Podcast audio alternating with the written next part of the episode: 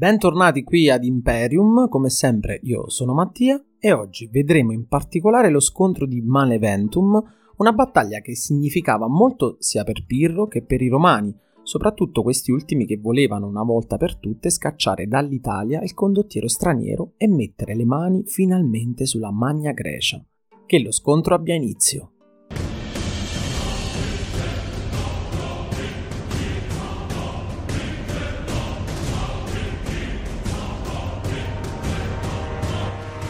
Bene, siamo nella situazione in cui Pirro abbiamo visto nello scorso episodio che torna in Italia, ma più precisamente torna nella parte meridionale della penisola italiana dalla Sicilia, dove addirittura perde la sua flotta per colpa dei cartaginesi.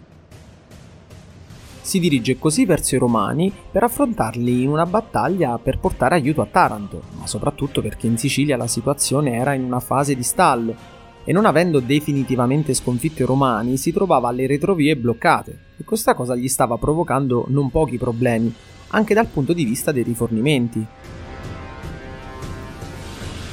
Pirro potremmo dire che aveva pensato di trovarsi ad affrontare popoli barbari, facilmente domabili, invece aveva avuto a che fare con un popolo, quello dei romani, che si era mostrato tutt'altro che docile e che in un misto di doti diplomatiche, politiche e militari era riuscito a rivaleggiare sullo stesso piano del sovrano orientale. I consoli per l'anno 275 erano Lucio Cornelio Lentulo e Manio Curio Dentato. Quest'ultimo console per la terza volta, vincitore della terza guerra sannitica e fautore della fondazione della colonia di Senigallia, dopo aver abbattuto i Galli Semeni. I due ricevettero il comando delle truppe impegnate rispettivamente in Lucania e nel Sannio. Alla notizia dell'avanzata di Pirro verso il Sannio, i due consoli decisero di presidiare le vie per Roma, Lentulo quella centrale, Dentato quella più orientale, presso la città di Maleventum. Il re dell'Epiro divise le sue forze, inviando un grosso distaccamento a intercettare Lentulo per impedirgli di raggiungere il collega Dentato.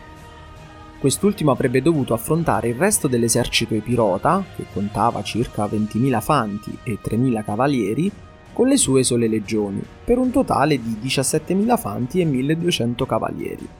A suo vantaggio però il console poteva contare su una posizione favorevole, perché si trovava su un'altura, mentre invece Pirro in pianura.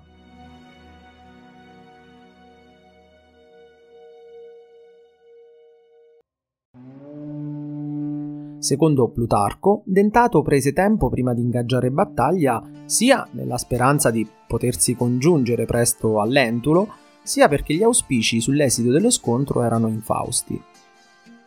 Ricordiamo che i romani erano particolarmente attenti ai segni divini e questo poteva anche significare di abbandonare lo scontro per aspettare degli auspici migliori. L'atteggiamento apparentemente intimorito dei romani spinse all'azione Pirro, che non aveva alcuna intenzione di aspettare, pensando di poter chiudere definitivamente la partita con l'urbe. Contrariamente però al suo grande parente ed esempio, Alessandro Magno, che odiava attaccare di notte, Pirro decise di sfruttare il buio per portarsi in prossimità dell'accampamento romano. Consapevole delle difficoltà di una marcia notturna, Pirro optò per portare con sé solo i migliori soldati del suo esercito e parte degli elefanti in ava scoperta. Il resto delle truppe sarebbe avanzato in pianura affinché fosse avvistato dai romani all'alba.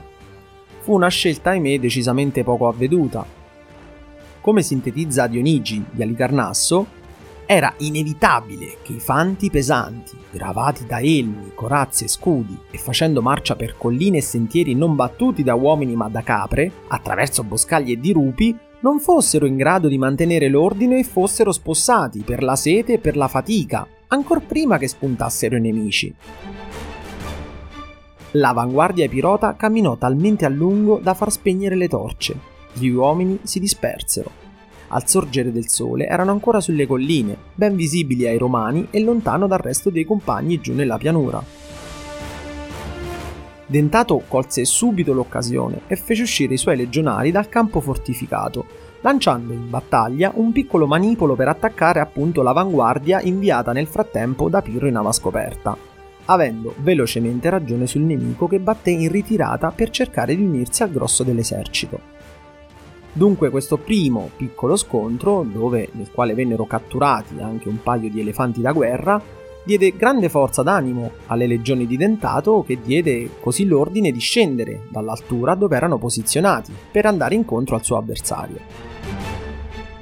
Dentato scende e qui c'è lo scontro tanto atteso tra i manipoli della legione romana e la falange macedone, che sappiamo essere un duro avversario per la loro compattezza e impenetrabilità, dovute anche alle lunghe sarisse. Pirro aveva già battuto i romani in due precedenti battaglie, ora sta a Roma capovolgere le sorti. Il generale romano deve inventarsi qualcosa per cercare di neutralizzare la falange e ricorre all'utilizzo dei giavellotti. In pratica ordina un massiccio lancio di dardi e di giavellotti contro appunto la falange macedone.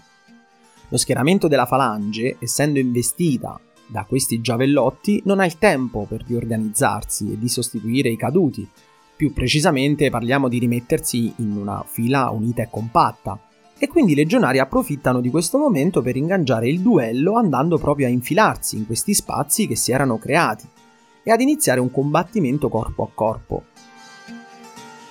Ecco qui che il potere principale della falange era stato domato, mentre quello fondamentale dei romani, ovvero l'abilità nel combattimento corpo a corpo, veniva meglio.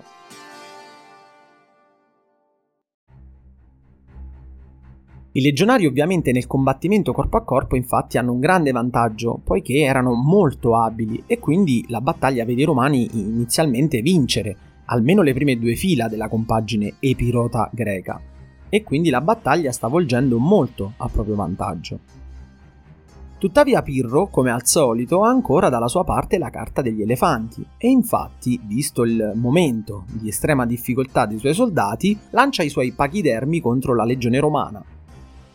E questo costringe questi ultimi a spostarsi mentre altri vengono schiacciati e uccisi, e ciò significò la perdita della linea dello schieramento e quindi il generale Dentato ordinò ai suoi uomini di ritornare all'accampamento, posto sull'altura per evitare un capovolgimento di sorte della battaglia.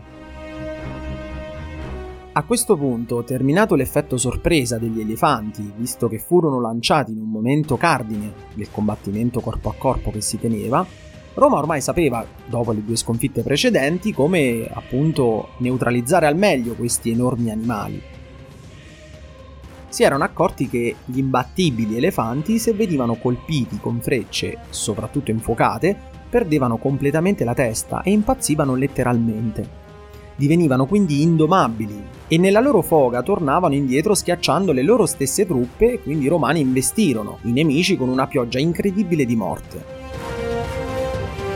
Così direttamente dall'accampamento partono una serie di colpi infuocati verso gli elefanti di Pirro le fonti ci raccontano un aneddoto in particolare, ovvero un piccolo elefante, colpito da un giavellotto sulla fronte, scappa verso la madre e barrisce dolorante in una maniera talmente così forte e terrorizzante che tutti gli altri animali, anch'essi colpiti ripetutamente, iniziarono a impazzire e scapparono verso l'esercito di Pirro, che nel frattempo stava andando incontro all'accampamento romano, schiacciando così gli stessi suoi uomini. Quindi, come potete notare, la miglior arma del condottiero Epirota gli si ritorce contro. A questo punto i romani si limitarono a inseguire la compagine nemica per finire ciò che avevano iniziato loro prima, ma soprattutto ciò che gli elefanti avevano generato, ovvero una confusione totale e una ritirata in fretta e furia. Questa volta non era stata una mezza vittoria né un pareggio, ma una vittoria molto netta a favore di Roma. Tanto netta che l'Urbe, come segno Fausto, secondo la tradizione avrebbe deciso di cambiare il nome Maleventum in Beneventum. Roma quindi aveva sconfitto Pirro per la prima volta e soprattutto aveva imparato a minimizzare la potente devastazione che invece avevano dimostrato gli elefanti. Nella mente Pirro, costretto a leccarsi le ferite preso anche dallo sconforto per il fallimento totale della sua avventura nella penisola italica, si era ormai fatta strada il pensiero di lasciare definitivamente l'Italia. Il re infatti si ritirò a Taranto e da qui si imbarcò verso la Macedonia lasciando una guarnigione a comando del figlio. Un gesto diciamo più per salvare le apparenze, una falsa promessa di ritorno ai Tarantini. Il sovrano infatti non tornerà mai più in Italia, lanciandosi in altre infruttuose imprese. Riuscì a conquistare gran parte del regno di Macedonia, ma si trattò di una conquista effimera. Si ritrovò così nel Peloponneso prima di assaltare Sparta nel 272, su richiesta di un suo generale che aveva rivendicato il trono della città, e poi anche la città di Argo. Quest'ultima avventura però gli fu fatale. Espugnata la città, infatti, una vecchia, pensate un po', affacciatosi dalla propria casa, avrebbe visto il re combattere contro il proprio figlio. Staccata una tegola, la lancia addosso a Pirro, colpendolo alla base del collo, proprio sotto l'elmo, spezzandogli le vertebre. Finisce così l'epopea di questo valorosissimo, ma per certi versi inconcludente, condottiero, considerato in Oriente quasi alla stessa stregua del grande Alessandro, L'urbe uscì dalla guerra con Pirro totalmente rafforzata. La sua influenza e autorità sulle terre del meridione e sui popoli che vi abitarono erano ormai indiscusse. Anche la grande e tenace Taranto cadde tre anni dopo la partenza di Pirro, con l'assedio portato a termine dal console Papirio Cursore il Giovane. Fu la stessa guarnigione lasciata da Pirro a consegnare la città ai Romani perché allo stremo delle forze. Caduta Taranto, l'intera Magna Grecia passò sotto il controllo di Roma che vedeva così il suo prestigio più che rafforzato, affacciandosi sul Mediterraneo come la vera nuova grande potenza.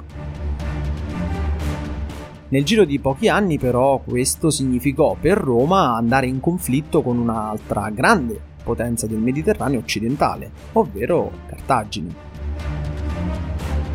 Io vi ringrazio per l'ascolto, se il podcast vi interessa vi pregherei di cliccare su segui per non perdere i prossimi episodi. Infine potete scrivermi commenti o suggerimenti a storiadiroma.podcast.gmail.com Grazie mille e al prossimo episodio.